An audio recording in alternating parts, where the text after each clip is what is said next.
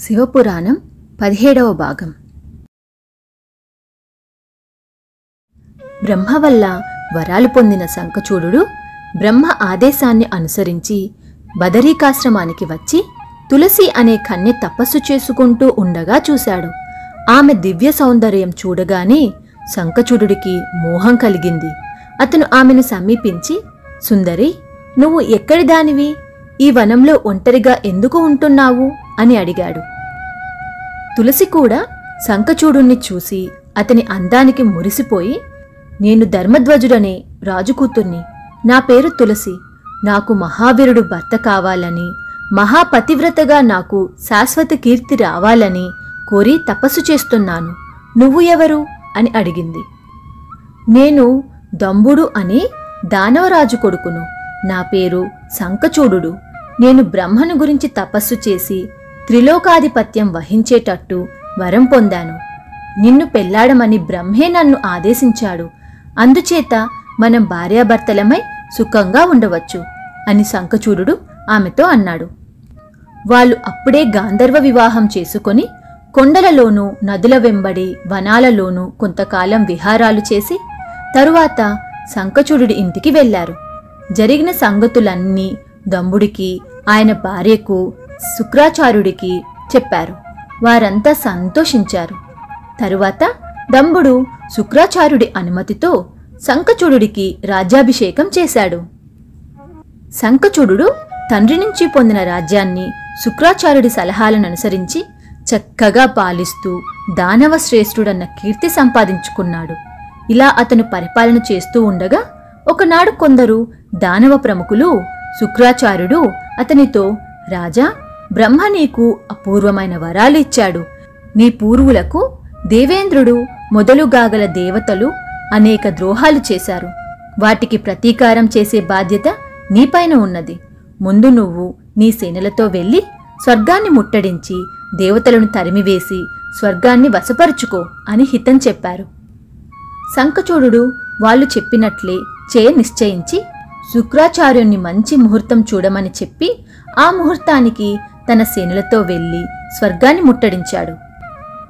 శంఖచూడుడు స్వర్గం మీదకి దండెత్తి వస్తున్న వార్త చారుల వల్ల ముందే విని దేవేంద్రుడు కుమారస్వామిని దేవగణాలను పిలిపించి తాను కూడా యుద్ధానికి సిద్ధమయ్యాడు. దేవగణాలకు దానవగణాలకు నలభై రోజుల పాటు అహోరాత్రులు దారుణమైన యుద్ధం జరిగింది. యుద్ధంలో వెనక్కు తగ్గటం అన్నది దేవతలలో కనిపించింది కానీ దానవులలో కానరాలేదు. దానవులు స్థిరంగా నిలబడి పోరాడుతూ ఉంటే దేవతలు పారిపోసాగారు.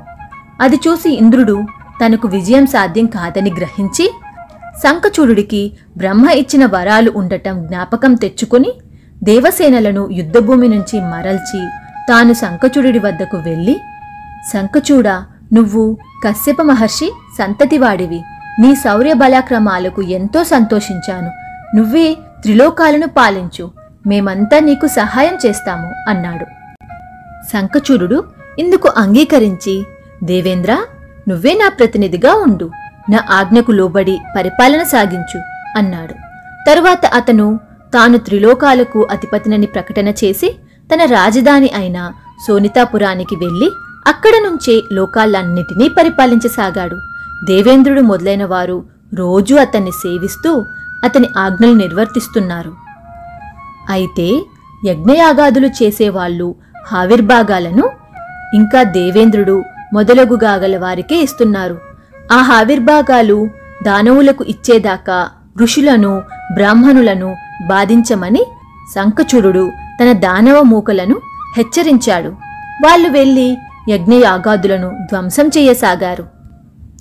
ఋషులందరూ విష్ణువు వద్దకు వెళ్ళి శంఖచూడు పెట్టే బాధలు పడలేకుండా ఉన్నాం. వాణ్ణి చంపి మమ్మల్ని కాపాడు అని మొరపెట్టుకున్నారు. శంఖచూడు నా అంశాన పుట్టినవాడు. అతని భార్య తులసి లక్ష్మి అంశన పుట్టినది. అందుచేత నేను శంఖచూడుని చంపను. మీరు శివుణ్ణి ఆశ్రయించండి అన్నాడు విష్ణువు. అప్పుడు ఋషులందరూ కైలాసానికి వెళ్ళి తమను శంఖచూడు పెట్టే బాధల నుండి కాపాడమని శివుణ్ణి వేడుకొన్నారు. శంఖచూడు మొదలైన దానవులను తాను చంపుతానని మాట ఇచ్చి శివుడు వారిని పంపేశాడు. ఈ సంగతి తెలిసి నారదుడు శంఖచురుడి వద్దకు వెళ్ళి నిన్ను చంపుతానని శివుడు ఋషులకు మాట ఇచ్చాడట. ఆయన హఠాత్తుగా రుద్రగణాలతో వచ్చి పడేదాకా చూస్తూ ఊరుకోక ముందు నువ్వే సర్వ సైన్యాలతో దాడి వెళ్ళి కైలాసాన్ని ముట్టడించు శివుణ్ణి జయించు అని సలహా ఇచ్చి వెళ్ళిపోయాడు. శంఖచూడు నారదుడి మాట ప్రకారం తన సేనలతో వెళ్ళి కైలాసాన్ని ముట్టడించాడు.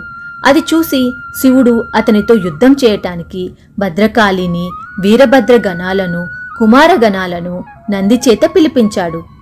రుద్రగణాలకు దానవసేనలకు యుద్ధం ప్రారంభమైంది. ఎంతకాలం యుద్ధం సాగినా శంఖచూడుడి సేనలు తరగకపోవటం శివుడికి ఆశ్చర్యం కలిగించింది. ఆయన విష్ణువును స్మరించి రప్పించి ఎన్నాళ్ళుగా యుద్ధం చేస్తున్నా శంఖచూడుడి సేనలు తరగవెందుచేత అని అడిగాడు. దానికి విష్ణువు శంఖచూడుడి భార్య తులసి పాతివ్రత్యం అతనిని అతని సేనను కాపాడుతున్నది. నేను తులసి పాతివ్రత్యం చెడగొట్టుతాను. అప్పుడు నువ్వు శంఖచూడుని చంపు అన్నాడు. విష్ణువు శంఖచూడుడి రూపం ధరించి అతని ఇంటికి వెళ్ళి తులసితో శివుడితో యుద్ధం చేస్తున్నాను. జయాపజయాలు తేలలేదు. నిన్ను చూసి చాలా కాలమైందని వచ్చాను అన్నాడు. తులసి ఆ మాట నమ్మి సంతోషించి ఆ మాయా శంఖచూడుడికి భార్యగా మసులుకున్నది. ఆ విధంగా ఆమె పాతివ్రత్యం నశించింది. వెంటనే శంఖచూడుడి సేనలు విపరీతంగా నష్టపోసాగాయి. శివుడు శంఖచూడుణ్ణి తన త్రిశూలంతో చంపేశాడు.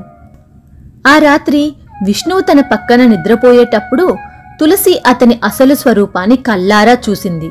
ఎందుకంటే మాయారూపాలు నిద్రలో పోతాయి. మాయారూపంలో తనను మోసం చేసిన విష్ణువును శిల అయిపోమ్మని తులసి శపించింది. నువ్వు గండిగా నదిపై పోతావు నేను సాలగ్రామాల రూపంలో ఆ నదిలో శాశ్వతంగా ఉంటాను. నీ పేరు తులసి చెట్టు అంతటా పూజించబడుతుంది అని చెప్పి విష్ణువు ఆమెను గోలోకానికి తీసుకుపోయాడు. మిగిలిన కథ తరువాయి భాగంలో చూద్దాం.